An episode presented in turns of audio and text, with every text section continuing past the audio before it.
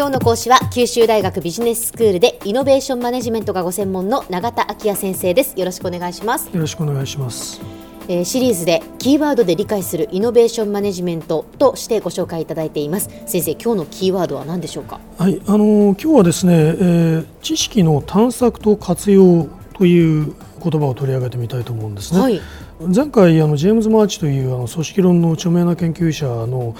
えー、提唱したあの理論についてお話をしたんですが、ええ、まあ、あのここで取り上げるキーワードもですね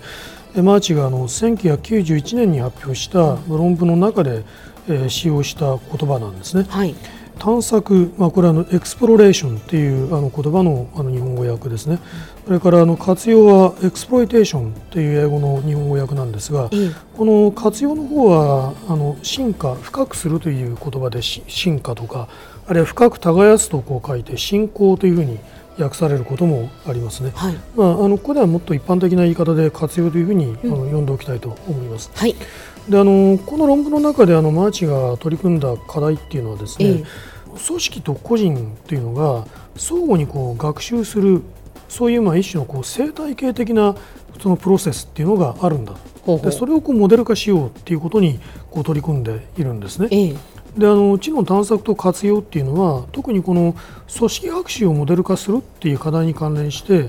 派生した言葉といいましょうか、はい、そこでまあ重要な意味を持った言葉なんですね。マーチはですねこの組織学習のプロセスをあの分析するための方法としてやはりあのコンピューターシミュレーションモデルっていうのを使ってるんですね。ええ、でところがこのモデルに今の実はえー、致命的な欠陥があるっていうことがまあ、東京大学のあの高橋信夫先生たちによって結構早い時期からの指摘されているんですね。はいはい、でもあのここであのこの点には触れませんが、えあの組織学習に及ぼすこう探索と活用というこのモデルの枠組みが、うん、そういろいろ問題含みでありながらもいろいろな影響力を持ってきた、うん、どういう影響を及ぼすことになったのかっていうことを見ておきたいと思っているわけですね。はい。でさてあの探索と活用と言いましたがあのここでいう探索っていうのはですねまあ、企業が持っている知識の範囲を、まあ、いわば広げていく、まあ、拡張していくものだ、はいはい、そういうふうに言っていいだろうと思いますね。はい、まあ、活用の方はあのすでに存在しているこの既存の知識を例えばこう改良することなどによって深めていく、うん、有効に利用していくとい。うことをまあ意味しているわけですね。はい、であの組織学習には当然まあこの両方があの必要なんですけれども、うん、あの概して企業は探索っていうのはすぐにはこう利益に結びつかないわけですよね。はい、でそういうものよりはこの短期的な利益に比較的容易にこう結びつく地の活用の方にこう傾斜しがちになるんだと、ええ、いうことがあの言われてきました、はい、でまあ、その結果として短期的な効率は追求できるんだけれども、長期的なイノベーションが停滞することになる。でこういう現象をあのマーチは学習の近視眼マイオピアという言葉であの読んでいるんですね。はい。であのこのようなあのマーチの指摘はですね、まあ、その後、まあ、コンピテンシートラップという言葉で説明されたこともあります。有能性の罠というふうに日本語で訳されることがありますけれども、それから、まあ、これもあのマーチが91年の論文で使った言葉ではないですけれども探索と活用とその両手をその使う経営が重要なんだと、その両手使いができる系、この両手使いの言語はあの両利きという言葉のほかに双面型2つの面があるというので、はいはいはい、双面型っていうふうにあの訳されたこともありますけれども、うん、まあ、その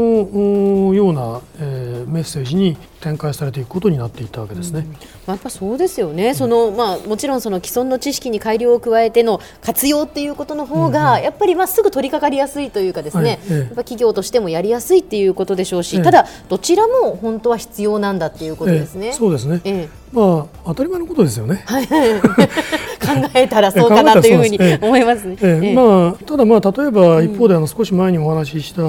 イノベーションのジレンマっていうような現象っていうのは今のこう技術の進歩の過程でですねその技術をこう活用していこうとする企業その技術で競争意義を獲得した企業が新しくこう出現してきたこう技術をこう活用することに、うん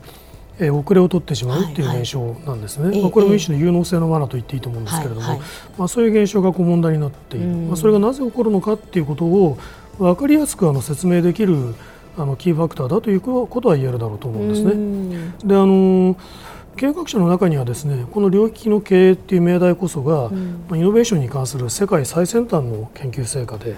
まあ、ビジネススクールではなかなか学べない知見だなんていう人もいるんですけどね、はいはい、でまあ、あの確かに、まあ、探索と活用のバランスをどう実現していくのかっていうこと自体はこれをめぐって多くの実証的な研究があの行われてきていて、ええ、まあ、最先端の課題の一つであったことは事実なんですね。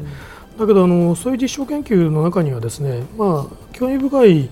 技術発見をもたらした成果も少なくないんですけれども、はい、多くの成果がまだ十分な検証を受けていませんし、うん、まあ、その知見として確立したとは言い難いものもかなりあるわけですね、はい、そもそもあの元になったマーチの分析自体が波乱含みなわけですから、そうね、で一方で私が例えばビジネススクールのこう学生に向かって、ええ、単に新しい知識を探索することも既存の知識を活用することも重要だけどまあ、とかく企業は活用の方に語りがちだとかねその程度のことを言って聞かせると、まあ、経営学者っていうのはなんてまあ平凡なことを あの振り回す商売なのかって言われかねませんよね、当たり前のことじゃないかというふうになるだろうと私は思うんですね、だからまあこの程度の知見はビジネススクールで学べないっていうんじゃなくてむしろ教えるには値しない ということだと思うし、はい、まあ、今ある行われているあの最先端の経営の研究の成果でね、うん、の中で本当にあのディスプリンとしてこう確立されたものがあればビジネススクールのあの標準的な教育項目の中に入っていくということ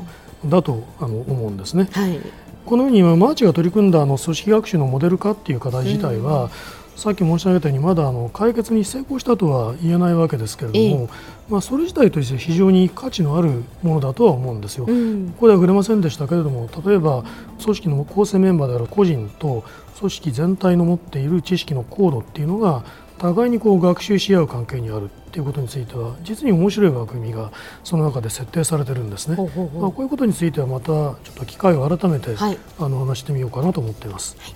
では先生今日のまとめをお願いします。はい、あの組織学習のレベルには知の探索と活用が影響を及ぼすというあの話をしてまいりました。まあこれ自体は別にこと新しいことではないんですけれども、まああのこの後マーチがあの組織学習についてどういうことを考えていったのかを改めてお話しする機会があるかもしれません、まあ、その時のためにこのことを、えー、要約にしておきたいと思います。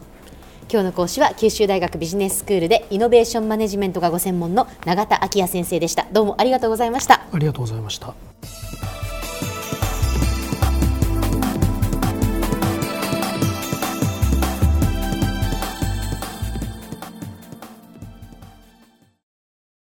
ゾクゾクグイグイメラメラつながる。ゾワゾワ。ハラハラ。メキメキ。つながる。ズキズキ。モワモワ。ホカホカつながる。キリキリ。ザワザワ。キュンキュン。ガンガン。ワクワク。ウズウズドキドキ。ルンルン。バクバク。九州人のいろんな気持ちつなげます。九州から輝こう。キラキラつながる。 QTnet